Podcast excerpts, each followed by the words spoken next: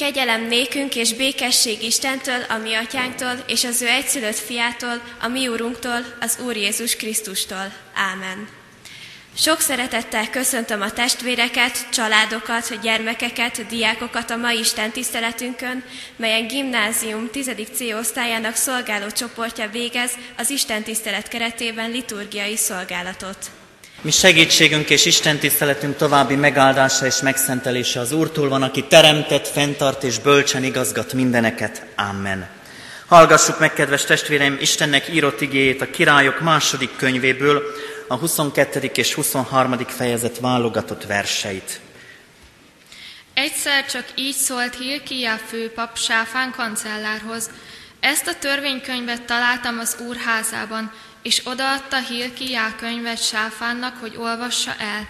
Ezután Sáfán kancellár bement a királyhoz, és jelentést tett a dologról a királynak. Ezt mondta, a te szolgáid összeszedték templomodban található pénzt, és odaadták a munkavezetőknek, akik az úrházához vannak kirendelve. Jelentette Sáfán kancellár a királynak azt is, hogy Hilkia főpap egy könyvet adott át neki, és felolvasott belőle Sáfán a királynak. Amikor a király meghallotta a törvénykönyv igéjét, megszaggatta ruháját, majd ezt a parancsot adta a király Hilkia főpapnak, Ahikámnak, Sáfán fiának, Akbornak, Mikája fiának, meg Sáfán kancellárnak, Aszájának, a királyi ö, udvari emberének. Menjetek, kérdezzétek meg az urat, hogy mit jelentenek ennek a megtalált könyvnek az igéi rám nézve, és az egész népre, Júdára nézve. Mert nagy haragra indulhatott ellenük az Úr, mivel nem hallgattak elődeink ennek a könyvnek az igéjére, és nem tették meg mindazt, ami számukra meg van írva. A király ekkor magához gyűjtötte Júda és Jeruzsálem véneit, Ezután fölment a király az úrházába, és vele együtt valamennyi júdai férfi, és Jeruzsálem minden lakója, a papok, a proféták, meg az egész nép apraja nagyja, és felolvasta fülük hallatára a szövetségkönyvének minden igéjét, amelyet az úrházában találtak, majd kiállt a király az emelvényre, és szövetséget kötött az úr színe előtt, hogy az urat követik, parancsolatait, intelmeit és rendelkezéseit teljes szívükből, teljes lelkükből megtartják, és teljesítik szövetség igéit, amelyek meg vannak írva abban a könyvben, és az egész nép elfogadta ezt a szövetséget. Ámen. Isten tegye áldotta az ügének hallgatását és megtartását. Egy igeverset olvasok a Zsoltárok könyvéből, a Zsoltárok könyvének a 119. Zsoltárát, annak is egy versét, a 162. verset így szól. Gyönyörködöm a te beszédedben, mint aki nagy nyerességet talált. Gyönyörködöm a te beszédedben, mint aki nagy nyerességet talált. Kedves testvéreim, Jósiásról olvastunk a Krónik királyok második könyvében, Jósiás király Krisztus előtt 639-től 609-ig uralkodott, tehát 2600 évvel ezelőtt. Nyolc éves korában lépett Júda trónjára, úgyhogy kedves szülők, Milannak még van hét és fél éve, hogy ezt az életszakaszt elérje. Nem tudom, ti el tudjátok-e róla képzelni, hogy ő majd akkor trónra üljön, de van, aki meg már itt közöttünk elmúlt nyolc éves, nem tudom, hogy ki az, aki trónon ült közületek, vagy ki az, aki úgy érzi, hogy trónon ül. El lehet ezen gondolkodni, hogy mit jelent ez ma, és mit jelentett ez akkor. Biztos, hogy nem feltétlenül ő mondta meg a tutit. Voltak tanácsadói, voltak nevelői, voltak okos útmutatói. Egy ilyen okos útmutató kerül előtérbe a felolvasott ige szakaszból Hilkia, a főpap, az ő nevelője, és azt is olvassuk, hogy ebben az időszakban a templomra, a jeruzsálemi templomra felújítás vár, rászorul a felújítás. 622-ben kezdődik ez a felújítás, és a felújítás során mindig előkerülnek titkok, előkerülnek dolgok, amiket a korábbi nemzedékek a templomban rejtettek el, mert úgy gondolták, hogy ott van jó helyen. De van, amikor olyan dolgot is félre tesznek, ami különben nagyon fontos, és erre derül fény a mai ige szakaszból. Egy olyan kincset találnak, aminek a megtalálása után, miután Jósiás is meghallgatja, felolvassák neki, hogy mi az a kincs, amit találtak, akkor Jósiás így fogalmaz, nagy haragra indulhatott ellenünk az Úr, mivel nem hallgattak elődeink ennek a könyvnek az ígéire, és nem tették meg mindazt, amit a számunk, ami a számunkra meg van írva. A Szentírást találták meg. Nem így, ahogy én ezt a kezemben fogom, hiszen ennek az újszövetségi szakasza, meg még néhány könyv is Jósiás király uralkodása után született.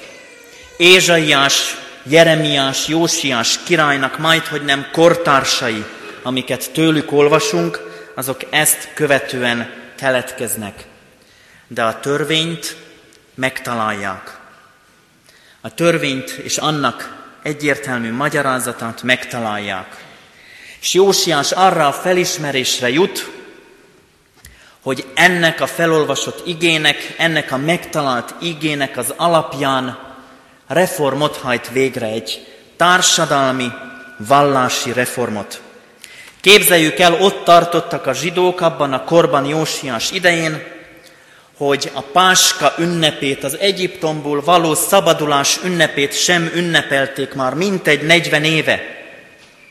Elfelejtették az egyik legfontosabb ünnepüket. Ez olyan, mintha azt mondanánk ma, hogy az augusztus 20-át kitöröljük a naptárunkból.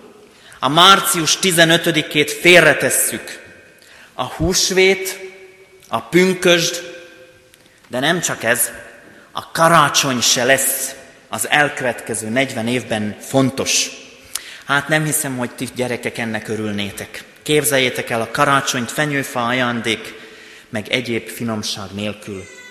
A Márton nap ilyen szempontból kevésbé jelentős, hogy lesz-e libacom vagy sem, az nem annyira fontos, de karácsony sincs. Ott tartunk, hogy karácsony sincs. Valami ilyesmit élt át Jósiás akkor, amikor ezt a könyvet fölolvasták neki. És amikor fölolvasták, akkor összeköszön az ő válasza a mai felolvasott ige szakaszunkkal, gyönyörködöm a te beszédedben, mint aki nagy nyerességet talált. Jósiás így ítéli meg az Isten igéjét. Óriási nyerességet talált. És nem azt mondja, hogy ó, micsoda marhasság, ez már elavult, mi már túlhaladtuk a kort, ez már nekünk nem kell, hanem azt mondja, hogy nézzük csak meg. Az, amit itt föltár előttünk az ige, arról mi megfeledkeztünk. Nem haladta túl a kor, mi felejtettük el a fontosságát.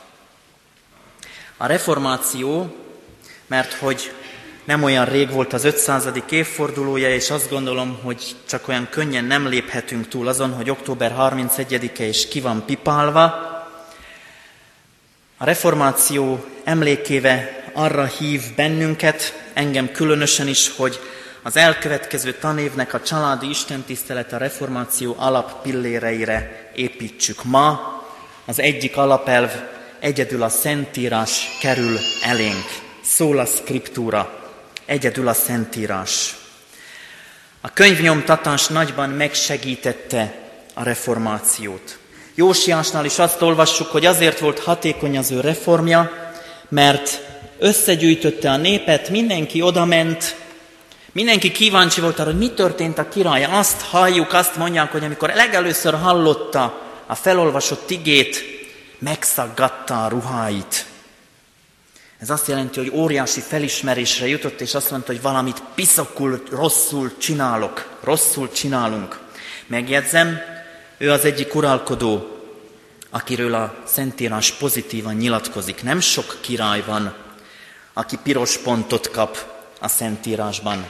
Nem sok király van, aki a Szentírótól szaktanári dicséretet, vagy osztályfőnöki dicséretet, vagy igazgatói beírást kap dicséret címszó alatt. Inkább az a jellemző, hogy azt olvassuk, hogy ez a király is így volt hűtlen, meg úgy volt hűtlen, Jósiás királlyal több fejezet foglalkozik, mint egy pozitív, példaértékű királlyal. Ő úgy oldotta meg, hogy mindenkihez eljusson az Isten igéje, hogy egybe gyűjtötte a népet, és felolvasták nekik. És én el tudom képzelni, hogy amikor az Isten szól, akkor ott még 2600 évvel ezelőtt úgy volt a nép, hogy ha az Isten szava szól, akkor mi csöndben ülünk, és figyelünk, hogy mit mond. És arra vagyunk kíváncsiak, hogy mire tanít bennünket az Isten. Na hát Krisztus után 1500-as évekbe ugrunk, akkor is azt mondhatnánk, hogy egy infokommunikációs, ő de szépen magyarul mondtam, robbanás történik. Igen, a reformáció generációját sokkolta az az információ áradat, ami őket akkor érte. A nyomtatás elterjedésével rájuk zúdult rengeteg információ. Luther prédikációit négy-öt nap alatt, négy-öt ezer példányban kapkodták el, darabonként tíz olvasóval lehetett számolni, és azt is tudomásul kell vennünk, hogy nem mindenki nem mindenki, sokan, nagyon sokan nem tudtak olvasni. Ő volt az első bestseller szerzője a világnak. Könyvei 1517 és 1530 között 300 ezer példányban keltek el. 95 pontját pedig mondhatnánk úgy, hogy az az első körímél, vagy Facebookos megosztásnak is lehetne ma nevezni. Ha ma bemennénk a Libribe vagy a Lírába, és megnéznénk, hogy mik azok a könyvek a top 10, akkor azzal találkoznánk testvérem, hogy Luther, Luther, Luther, Luther és Luther és Luther, és talán Erasmus, és Luther, és Luther. Körülbelül így néz neki. Korabeli történeti emlékekből kiderül, legalább annyira borzolta ez a nyomtatás fejlődése, az információ áradata az akkori világot, mint amennyire felvillanyozta. Az 1500-as években élő emberek is úgy tapasztaltak, úgy élték meg, hogy felgyorsult az idő. Nem győzik befogadni az információt.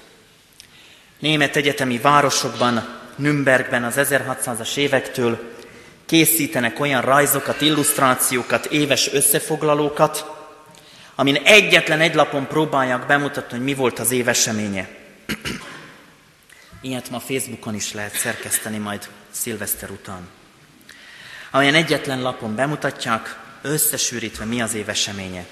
Háborút, békekötést, egyházi, gazdasági, politikai kérdéseket, és a lapaján ott van, mintha ma bekapcsoljuk a tévét és nézzük a hírtelevíziókat, és ott fut, hogy mi az aktuális hír. Ott is volt ilyen összefoglaló tanítási eszközként is bevezetik ezt. Koménius tanítási reformja erről is szól. Maga a hír átadása is közösségi élmény volt. A nyomtatványokat forgalmas piactereken, templom és városkapukban árusították néhány fillérért. És a társadalom nagyon széles rétegét átjárták a hírek. Még a gyerekeknek is készítettek külön röplapokat, és hozzászoktak, és ők is hozzászoktak ahhoz, hogy még az ő szintjükön is eljut hozzájuk, hogy mi a hír. Ma, ha nem tudom, a szülők, keresztszülők a fényképet majd mikor osztják meg a Facebookon, vagy hol osztják meg, hogy Milán meg lett keresztelve, három másodpercen belül 150 ember látja a netre felkerült produktumot. Egy órán belül már akár egy millió 300 ezer ember is értesülhet arról, hogy Milán meg van keresztelve. Csúszunk el a bonyolulttól az egyszerűig, a lassútól a gyorsig. Relatívá vált, hogy mit tartunk fontosnak, értékesnek, mit kell átmenteni a következő generációnak. Átgondoljuk, talán, fölismerjük talán, hogy mi az a fontos, amit tovább szeretnénk adni, mi az, amiben gyönyörködünk, és mi az, ami nem feltétlenül fontos. A világháló olyan online piactér lett, ahol a három diploma összetalálkozik a nyolc elemivel, vagy még annyival se. Vannak sztárok, akiket örömmel néznek a fiatalok, de ha megnézzük, akkor megkérdőjelezzük, hogy vajon egyáltalán írni, olvasni tud-e az a sztár, akit követnek fiataljaink. Mindenki eltérő módon gondolja magát szakértőnek. Mindannyian egy nagy óceánban úszkálunk, azt gondoljuk, átússzuk, és közben csak evickélünk együtt. És emellett megállapítható tény, hogy a média fogyasztói agresszió megnövekedett, de ennek az a következménye, hogy sokkal kevésbé vagyunk érzékenyek egymásra a hétköznapokban. Közömbösök maradunk. Már nem sír a beteg, hanem a mai beteg azt mondja, üres vagyok belül. Régen írók írtak, művészek festettek, fotóztak, és mielőtt alkotásaikat kiállították, vagy kiadták volna a világ elé, tanulmányokat folytattak, erőfeszítéseket tettek a magas minőség elérése érdekében. Ma úgy néz ki a világunk, mintha szent amatőrök kultuszát gyakorolnánk, ami azt jelenti, hogy mindenki előállítóvá válhat. Nincs kötöttsége az előállítói minőségnek, az emberek nem tesznek erőfeszítést a tudásért. Ezt állapítja meg Tari Anna Mária. Gyönyörködöm a te beszédedben, mint aki egy nagy nyerességet talált. Olvassuk a Zsoltárban. Kedves testvéreim, mi miben gyönyörködünk? Miben tudunk gyönyörködni? Elére hozzánk ebben a felgyorsult világban az Isten szava, ahogy fordítva kérdezem, a sok-sok technikai fejlődésnek köszönhető felszabaduló időnkben jut-e időnk arra, hogy gyönyörködjünk.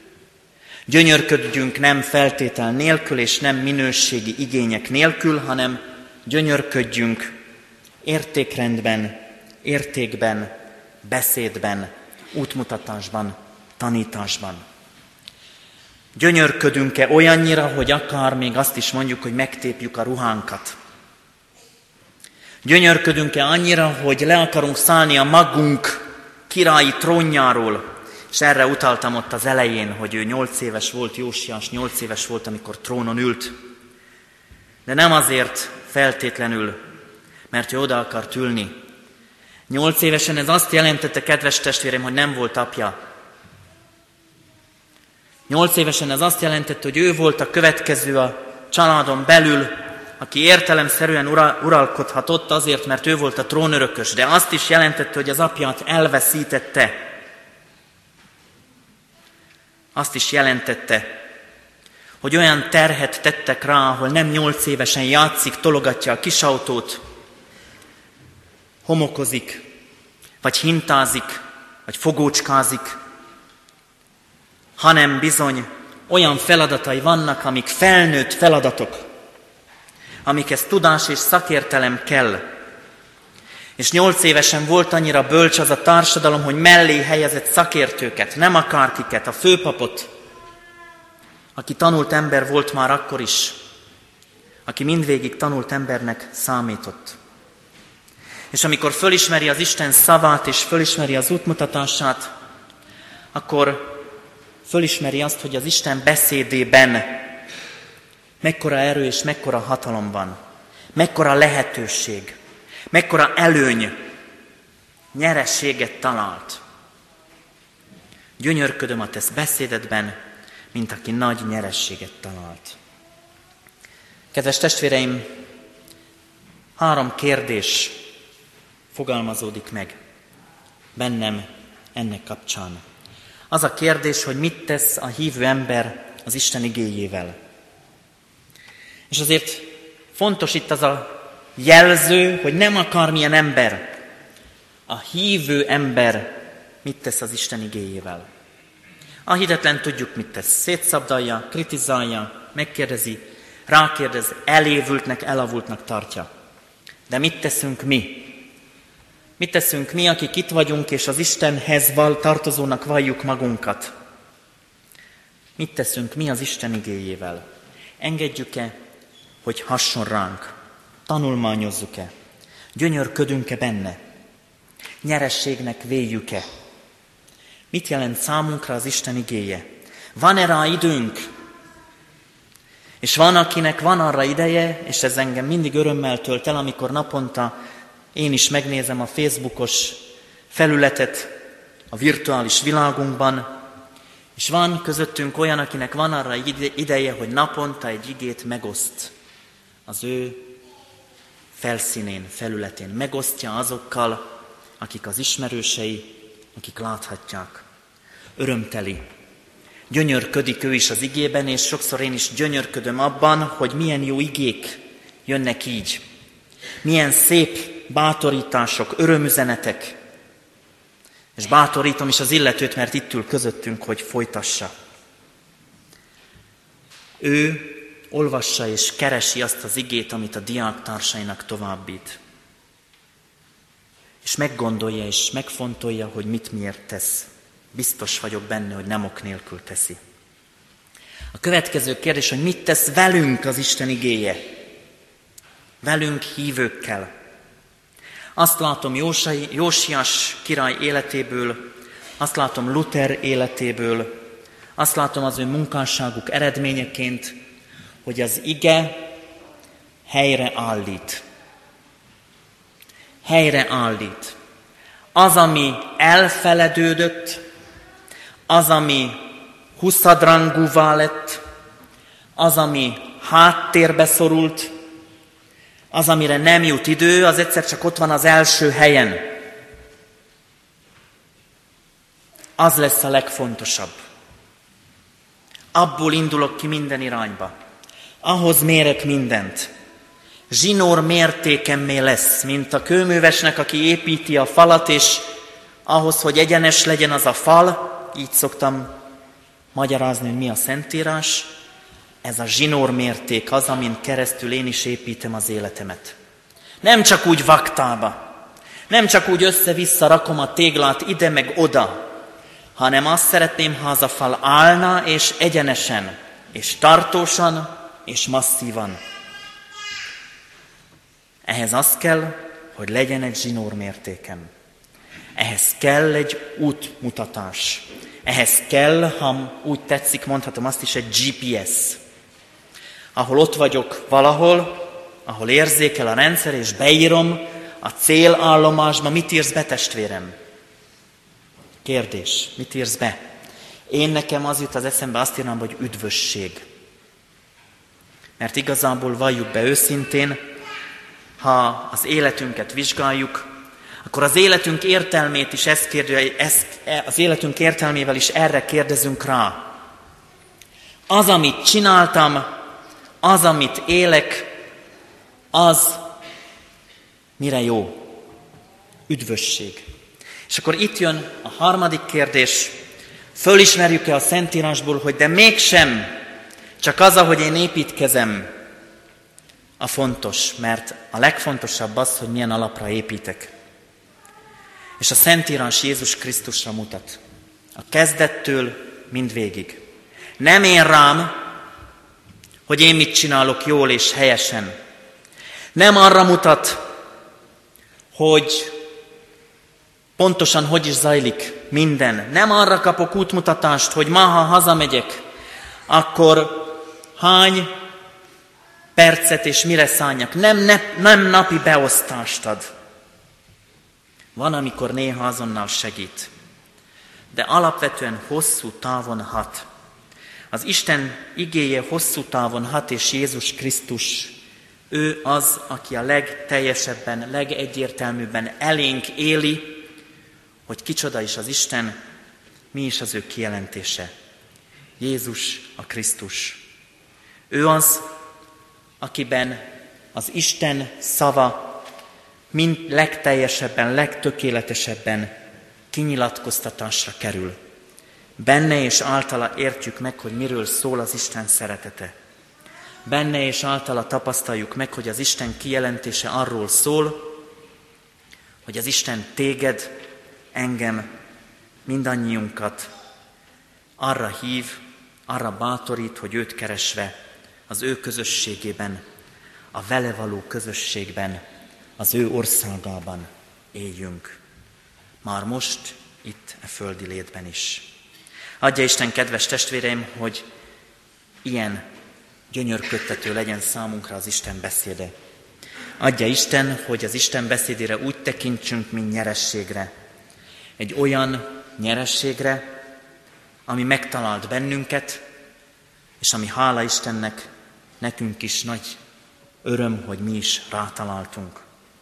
Csodálatos dolog, ha az Isten igére így tudunk tekinteni, mint életünk újra és újra megjavító, újra és újra helyreállító, útmutató kézikönyvére.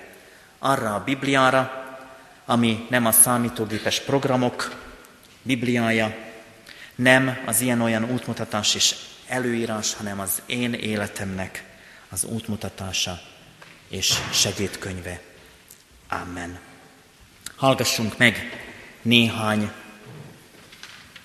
véleményt, vallomást, mit mondanak mások a Bibliáról.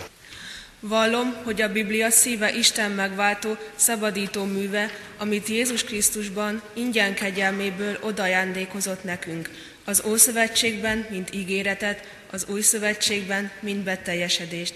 Tehát nincs semmi baj, megváltott emberek vagyunk, örök életünk, üdvösségünk van a Jézus Krisztusban.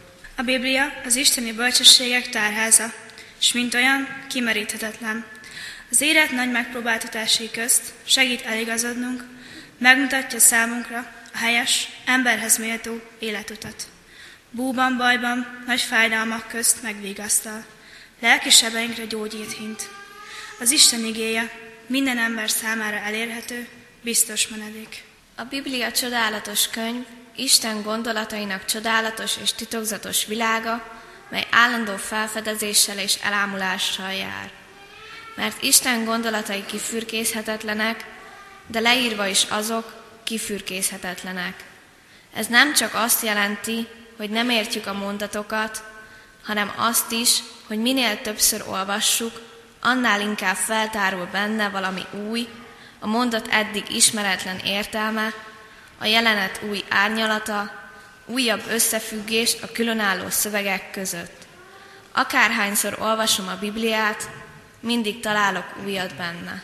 A Biblia éppen azért, mert Isten köztünk való jelenléte számomra fogódzó, melynek segítségével megkapaszkodhatok Istenben. Kézzelfogható valóság, egy könyv szavakból, mondatokból, ígéretekből és parancsolatokból, amelyekbe belekapaszkodhatok. És tudom, hogy ez Isten üzenete, ez Isten kinyújtott jobb keze, ahol szaván foghatom Istent. Imádkozzunk! Uram, nyisd meg a szemeimet, hogy megláthassam az igazságot, és füleimet, hogy meghallhassam az igazságot. Nyisd meg a szívem, hogy hitáltal befogadhassam azt. Úgy újítsd meg az elmém, hogy megtartsam szavaidat reménységben. Vedd akaratomat, hogy szeretetben élhessem meg azt. Emlékeztes rá, hogy felelősséggel tartozom, amikor hallgatom igédet. Segíts, hogy kívánjak engedelmeskedni mindannak, amit általa mondasz.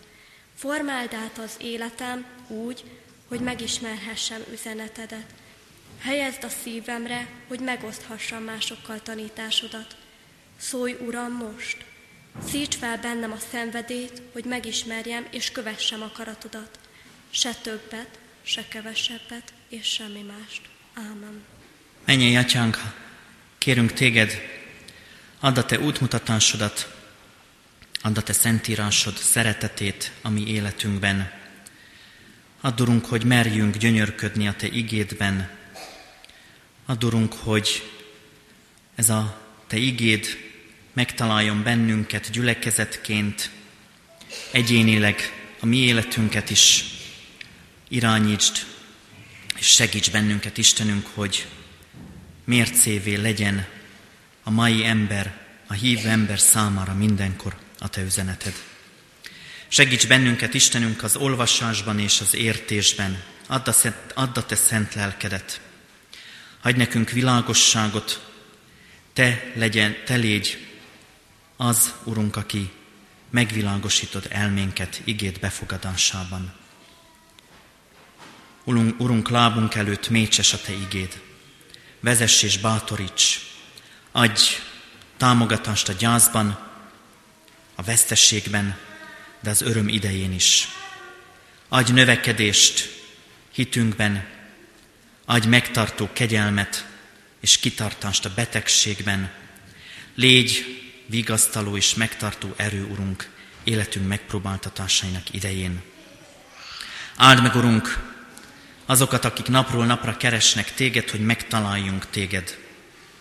Áld meg, Urunk, a te igédet, hogy az elménktől a szívünkig jusson el üzeneted. Légy gyülekezetünk pásztora, megtartója, egyházad, Ura, Jézus Krisztusban. Amen. Mi atyánk, aki a mennyekbe vagy, szenteltessék meg a te neved, jöjjön el a te országod, legyen meg a te akaratod, amint a mennyben, úgy a földön is. Minden napi kenyerünket add meg nekünk ma, és bocsáss meg védkeinket, miképpen mi is megbocsátunk az ellenünk védkezőknek. És ne vigy minket kísértésbe, de szabadíts meg a gonosztól, mert tiéd az ország, a hatalom és a dicsőség mindörökké. Ámen.